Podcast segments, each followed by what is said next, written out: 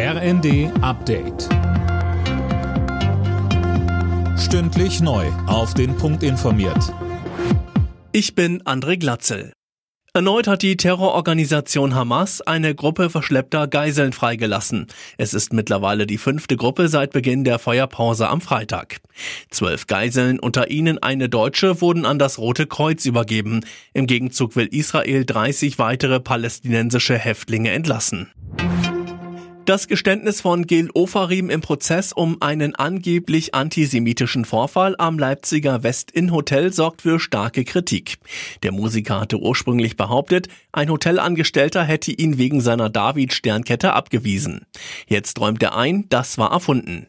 Der Präsident des Zentralrats der Juden, Josef Schuster, zeigte sich im ZDF wütend und erleichtert. Erleichtert, weil jetzt klar ist, was war und nicht zu befürchten war, dass es zu einem Gerichtsurteil Gerichtsurteil kommt, bei dem immer noch Fragen offen blieben, wütend darüber, dass jemand aus Ärger darüber, dass eine Hotelrezeption benachteiligt wurde, in die sogenannte Antisemitismuskiste greift.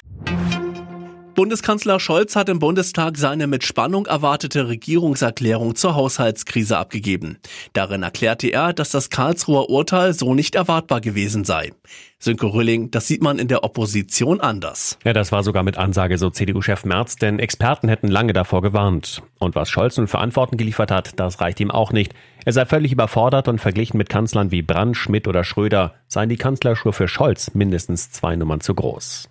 Auch Linken-Chef Bart spatschte den Kanzler ab. Das Urteil habe ihn völlig unvorbereitet getroffen und er trage zusammen mit Finanzminister Lindner die Verantwortung für die Krise und für die Verunsicherung der Bürger. RB Leipzig hat in der Fußball Champions League eine Niederlage kassiert. Die Leipziger unterlagen Manchester City mit 2 zu 3, stehen aber sicher im Achtelfinale. Außerdem hat Borussia Dortmund gegen die AC Mailand mit 3 zu 1 gewonnen. Der BVB hat damit das Achtelfinalticket gelöst. Alle Nachrichten auf rnd.de